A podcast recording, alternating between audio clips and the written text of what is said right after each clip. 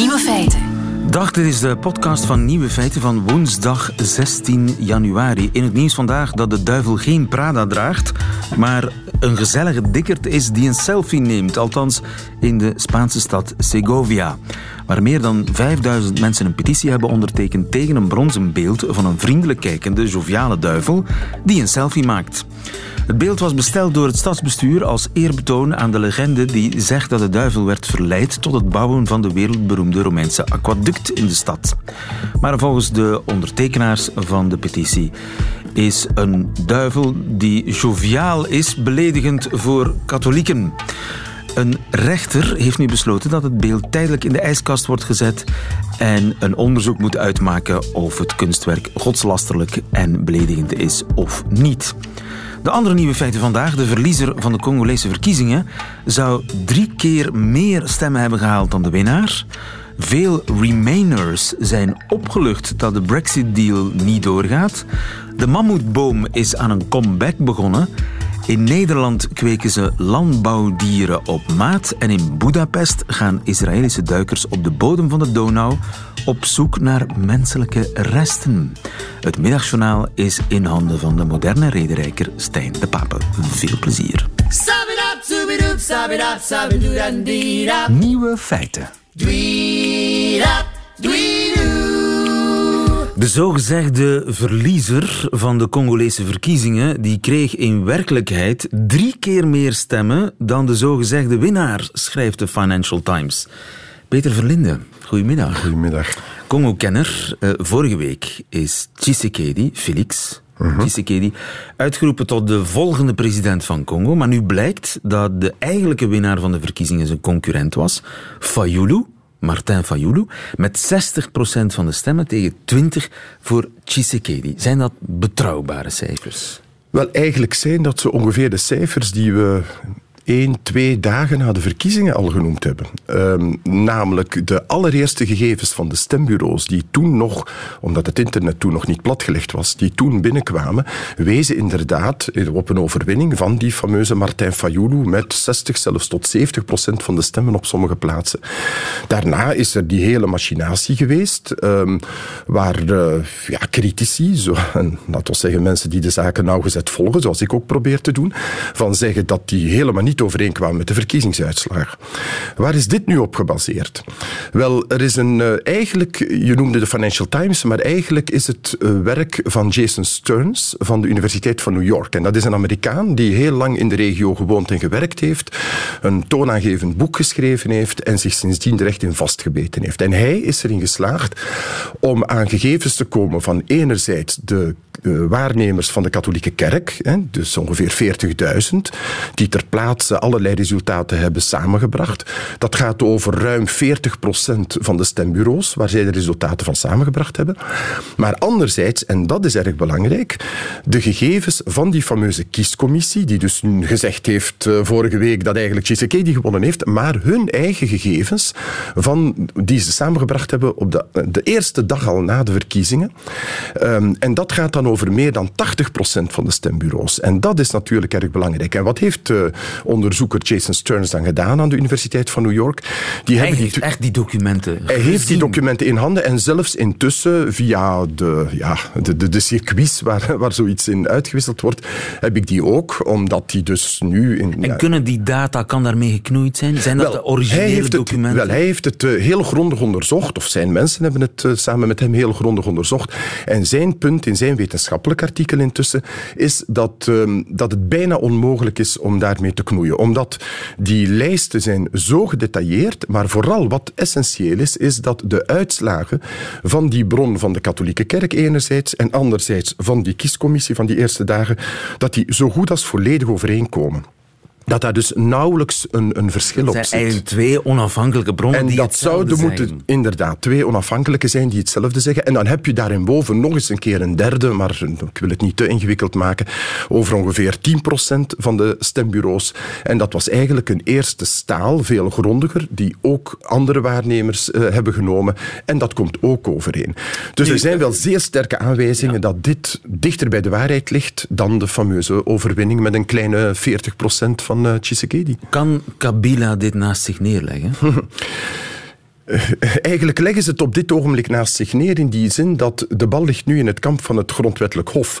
Want dus die fameuze Martijn Fayoulou heeft dus klacht ingediend bij het grondwettelijk hof. Dat is de enige manier om te protesteren tegen uh, een verkiezingsuitslag die je betwist.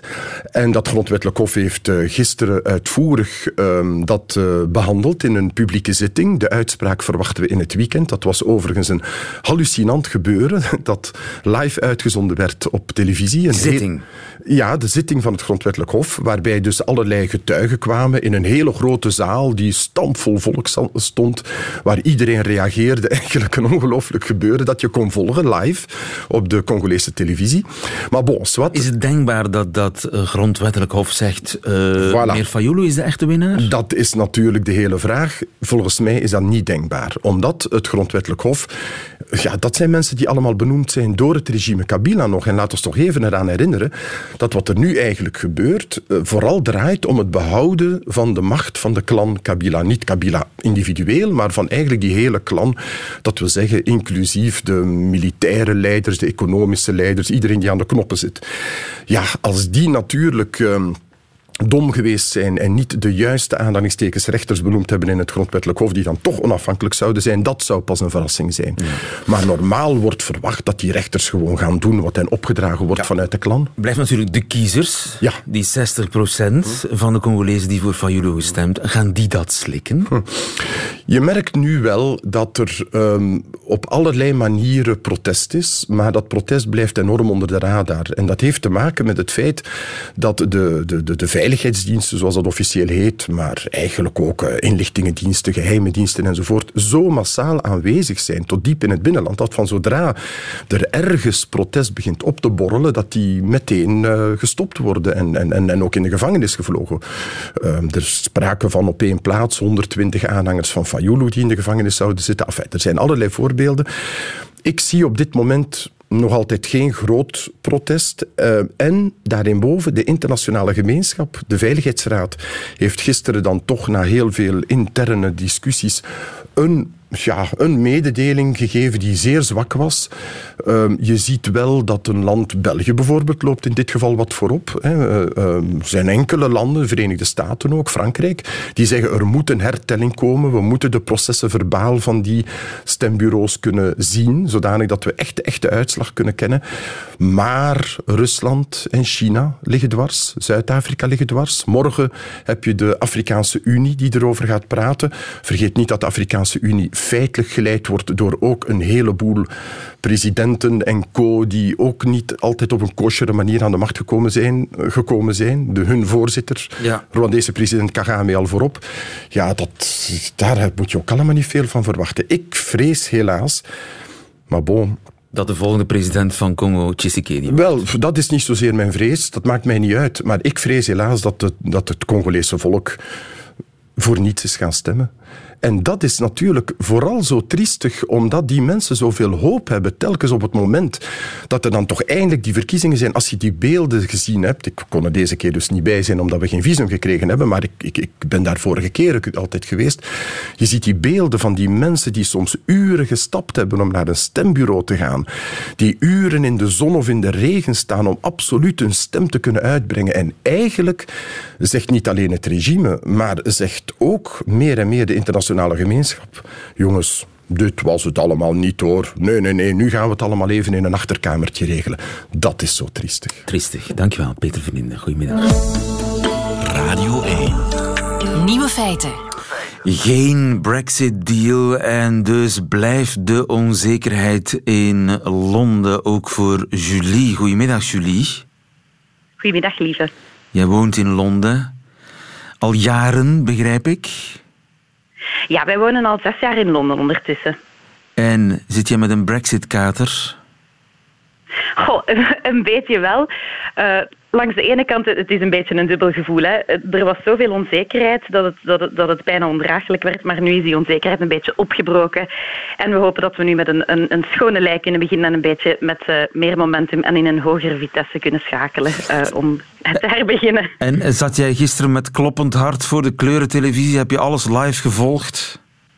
Uh, wel, ik heb gisteren eh, BBC Politics gevolgd tot het laatste moment en dan moest ik naar de koorrepetitie, uh, maar daar zat iedereen een beetje aan zijn scherm vastgekluisterd. Um, en midden in de repetitie heeft er iemand geroepen dat het 200 nee's waren en toen is er een beetje chaos losgebroken, maar iedereen was eigenlijk heel opgelucht. maar het is, het is eigenlijk een heel dubbel gevoel. Iedereen was opgelucht in het koor, waarom? Goh, om, om, om, omdat wij ervan overtuigd zijn dat er is aan die deal ondertussen een twee jaar en een half uh, gewerkt, zonder veel resultaat. Er is zoveel onzekerheid. Ik denk zowel de Brexiteers als de Remainers hebben het gevoel dat het niet de beste deal is die er kan uh, verkregen worden. Dus uh, ja, ik denk dat het, dat, dat het een beetje zo opluchting was dat deze deal het dan toch niet gaat halen en dat een beetje met vernieuwde moed met schone lei kunnen herbeginnen. Maar uh, over een dag of zestig vallen jullie zonder deal gewoon uit de Unie toch nog altijd. Hè? Daar is, is dat geen domper dat op de feestvreugde? Een... Goh, feestvreugde is misschien een groot woord. Nu, uh, dat is, dat is één mogelijkheid. Hè. Geen deal. Nu, het is een beetje afwachten, want eigenlijk liggen alle kaarten sinds gisteren terug op tafel. Uh, dus, dus zoals je wel weet, heeft Corbyn uh, de motie van wantrouwen ingediend. Dus het zal een beetje afwachten worden. Dus ik denk nu dat, dat is vanavond dat daarover gestemd wordt. Hè? Dus misschien is er vanavond al, al, al geen premier meer. Maar, Inderdaad, dat, dat zou heel goed kunnen, ja. Maar eigenlijk is dit ook hoop voor de mensen die geen brexit willen. Inderdaad, want, want zoals we zeiden, hè, nu liggen, liggen, uh, staan eigenlijk alle deuren terug open voor een zachte brexit, een harde brexit. Inderdaad ook. Hè, een no deal is ook een van de opties die, die op tafel liggen.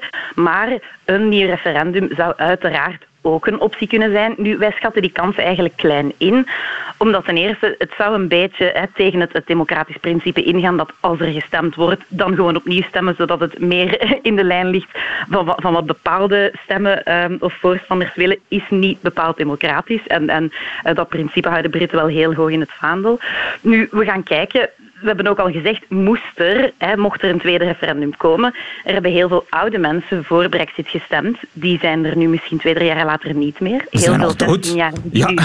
ja, nee, correct. Heel veel 16-jarigen zouden nu 18 jaar zijn en de jongere generatie is heel erg anti-brexit. Dus misschien als het op een paar procent aankomt, zou dat wel het verschil kunnen maken. Nu, dat is erg hypothetisch spreken, want we weten natuurlijk helemaal niet of dat tweede referendum er zou komen. Ja, maar dus de chaos is groter, maar eigenlijk zijn de mogelijkheden ook groter. Dat is op dit moment het gevoel bij jou.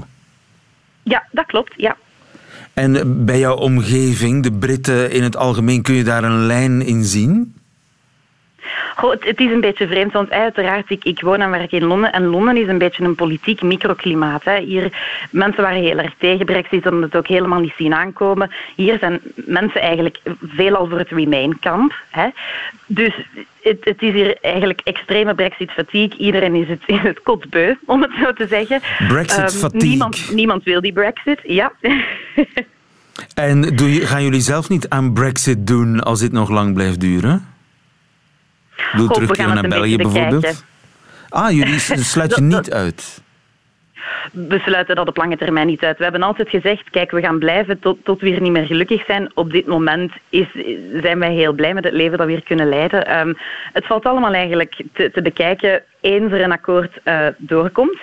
En wat dat die impact zal zijn op, on, op ons dagdagelijks leven. En als, dat, weet je, als, als de nadelen gaan opwegen tegen de voordelen, dan is dat inderdaad een optie dat we gaan overwegen. Ja, spannend is het wel. En jullie blijven hopen op een goede afloop daar in Londen. Dankjewel, Julie. Absoluut. Veel succes. Goedemiddag. Nieuwe feiten. In Hongarije verwachten ze duikers uit Israël. Goedemiddag, Stefan Bos. Ja, hallo, goedemiddag. Onze man in Hongarije, wat komen die duikers doen? Nou, die duikers uh, gaan eigenlijk uh, zoeken naar de menselijke overblijfselen van duizenden Hongaarse Joden die aan het einde van de Tweede Wereldoorlog werden doodgeschoten door de Hongaarse fascistische pijlkruiserspartij, leden daarvan. En ja, dat is eigenlijk al jaren geleden gebeurd natuurlijk. Maar nu pas wordt er actief naar die overblijfselen gezocht. En het zijn duikers. Waar gaan die duiken? Die gaan duiken hier in de Donau-rivier. Eh, niet eh, ver van mijn appartement trouwens. Uh, daar gaan ze duiken. En daar gaan ze dus zoeken naar die ja, overblijfselen van al die Joodse mensen. Die werden dus doodgeschoten door ja, de Hongaarse fascisten langs de kades van de Donau. ze moesten dan hun schoenen uitdoen. en vervolgens werden ze doodgeschoten. En dan denk je echt aan mannen, vrouwen en kinderen. En ja, dat is iets wat uh, eigenlijk een, een open wond is van Hongarije. En het is ook wel interessant, want ik heb zelf ook met uh, onder andere een, een duiker gesproken die erbij betrokken is bij deze operatie. En die zegt, ja, voor ons zelf is het ook een hele emotionele zaak. Het is eigenlijk veel meer dan gewoon een professionele opdracht omdat uh, ja, we, zijn zelf Joden en we hebben ook allemaal familieleden die uh, ook bij die holocaust in Hongarije betrokken uh, zijn geweest, daaronder hebben geleden. En dat maakt het voor hun ook een hele persoonlijke opdracht, heb ik begrepen. Maar zijn het Hongaren? Ik heb begrepen dat het Israëli's zijn die gaan duiken.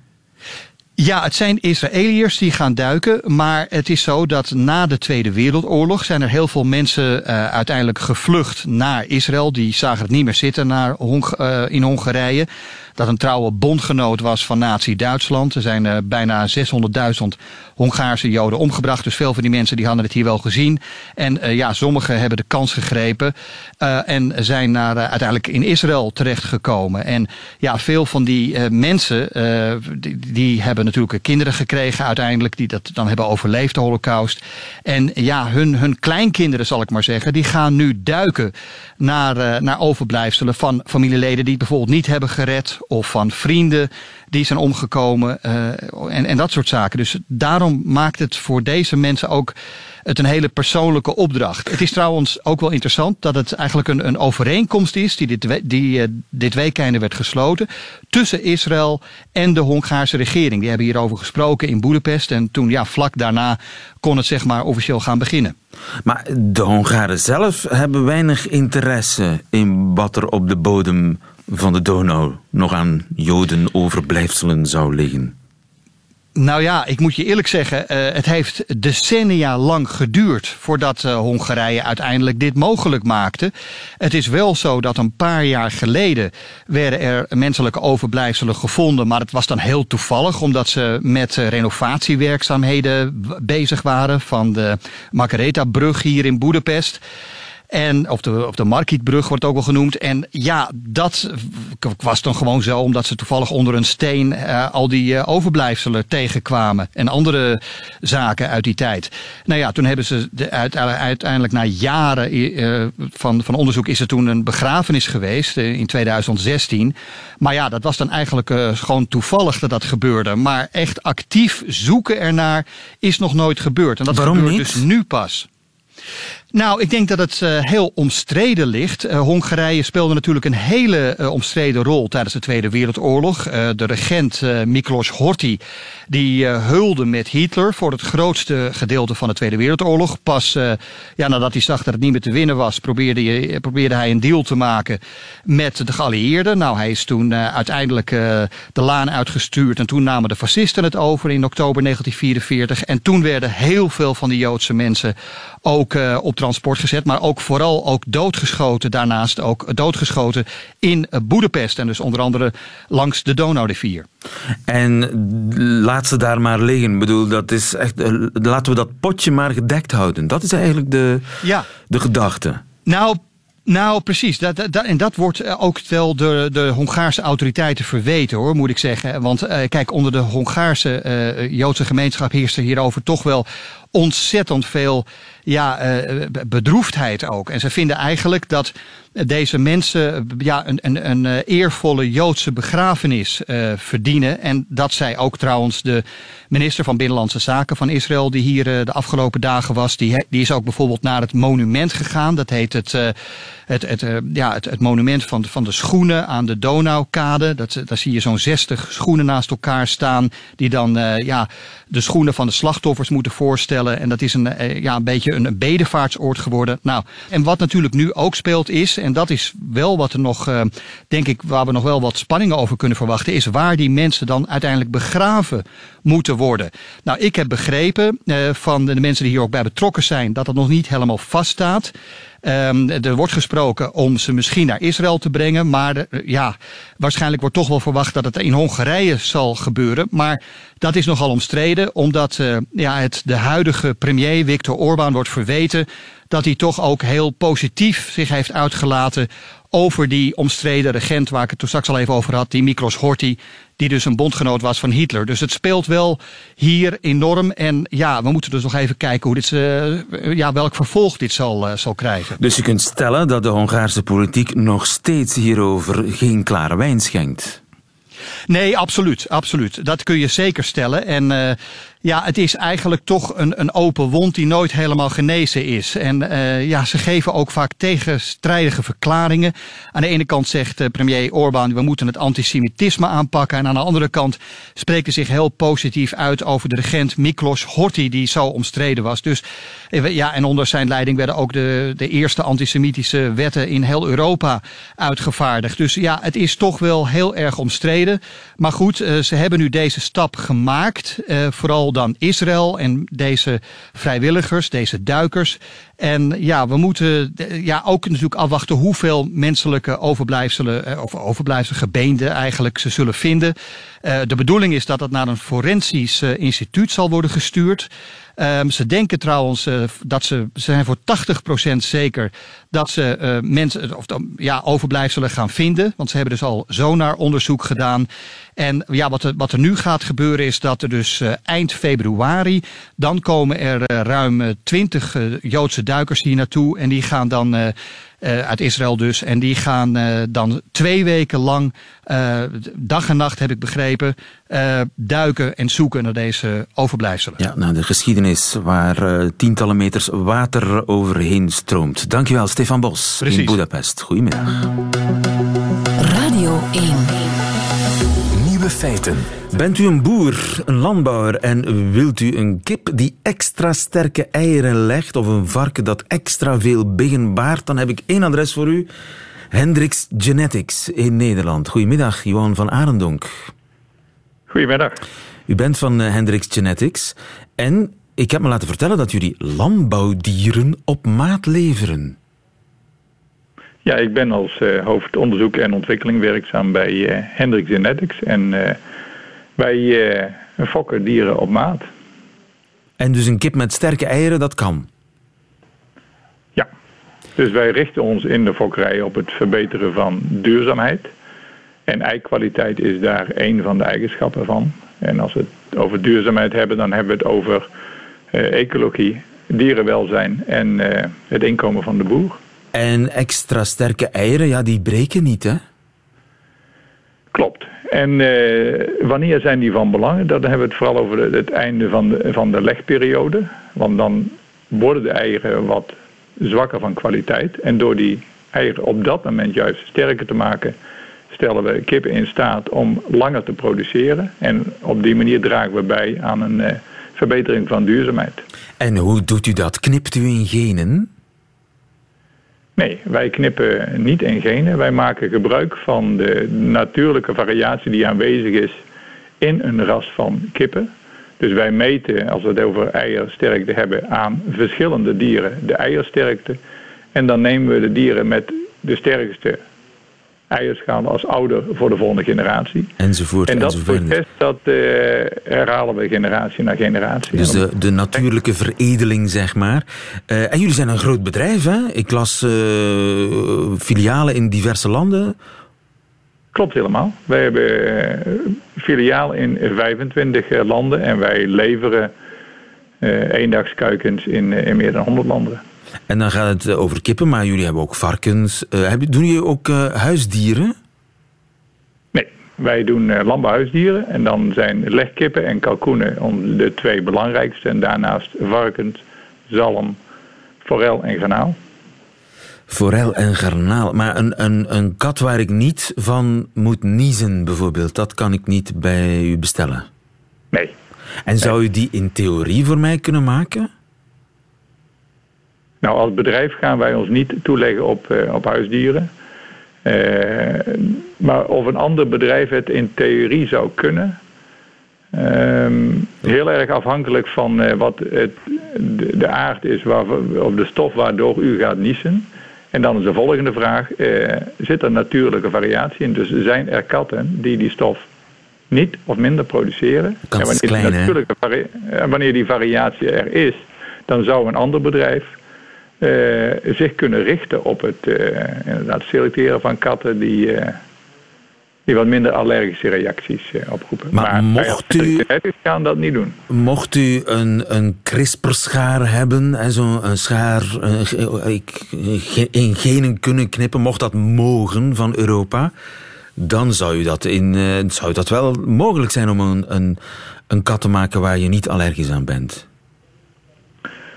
Dat is eh, opnieuw de vraag of het is terug te voeren op één gen en dan nog heel bijzonder één mutatie daarin, zodat je zou weten eh, welke verandering, verandering je met die precisietechnologie, CRISPR-Cas, moet aanbrengen. En dat is nog maar zeer de vraag. Dus we moeten vooral niet het beeld hebben dat elk probleem wel even snel opgelost maar er gaan al eh, een paar weken stemmen op uh, dat die wetgeving rond uh, genetisch ja, modificeren van levend materiaal, dat die wetgeving te streng is. Vindt u dat ook?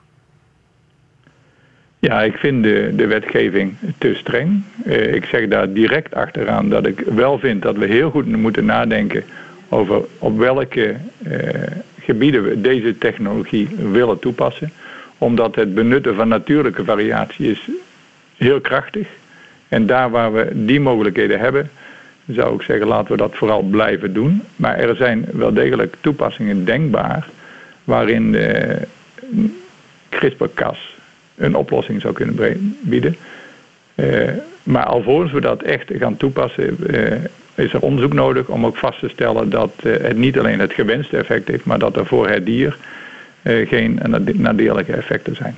Dat er ook dus, geen ongewenste ja, effecten zijn. toejuichen dat er eh, meer ruimte voor komt om deze technologie eh, met zorg toe te passen. Maar er kan op dit ogenblik zonder die techniek toch al veel. En dat bewijzen jullie elke dag. Dankjewel Johan van Arendonk. Goedemiddag. Goedemiddag, bedankt. Nieuwe feiten. Middagjournaal. Bestrijd het leed dat Gertje heet. Jawel, die patser met zijn boot, die plopmagnaat, K3-despoot, die onze bloedjes troep serveert en generaties jeugd verkloot, met spul dat schreeuwt en irriteert, verbeelding fnuikt en hersens dood, op maat van grut dat noppen zweet en doelloos kijkt naar frut en schroot, een dwaze dwerg die koeken eet. Bestrijd het leed dat Gertje heet armoedig, eendimensionaal qua beeld, qua boodschap en qua taal. Een domme hond, een brave bij, een tuttig trio, schril en schraal, plastiek van Thaise makelij geëxploiteerd op grote schaal, in fletse parken, slecht verkleed, straks in uw buurt een filiaal. Op slinkse formats komt geen sleet. Bestrijd het leed dat Gertje heet. In musicals, steriel en glad, slaat hij de grootste thema's plat. Hij maakt siroop van oorlogspuin. De cast wordt kundig afgemat. Het slagveld wordt een kale tuin. Uw zitplaats rijdt en dat was dat. Geschiedenis tot pulp gekneed en tot geblair bijeengeklad. Het publiek betaalt, het publiek is breed bestrijd het leed dat Gertje heet. O, medemensen, groot en klein, aanhoort aandachtig dit refrein en kijk nauwlettend om u heen en ziet hoe schoon de dingen zijn die niet ontstaan in Gertjes brein. Voor kinders maar ook algemeen, wellevend, geestig, pinter, fijn en niet slechts hinkend op één been. Dit is een schreeuw, een hartekreet. Beslis vandaag de korte pijn. Ontwijk, negeer, vervang, vergeet. Bestrijd het leed dat Gertje heet.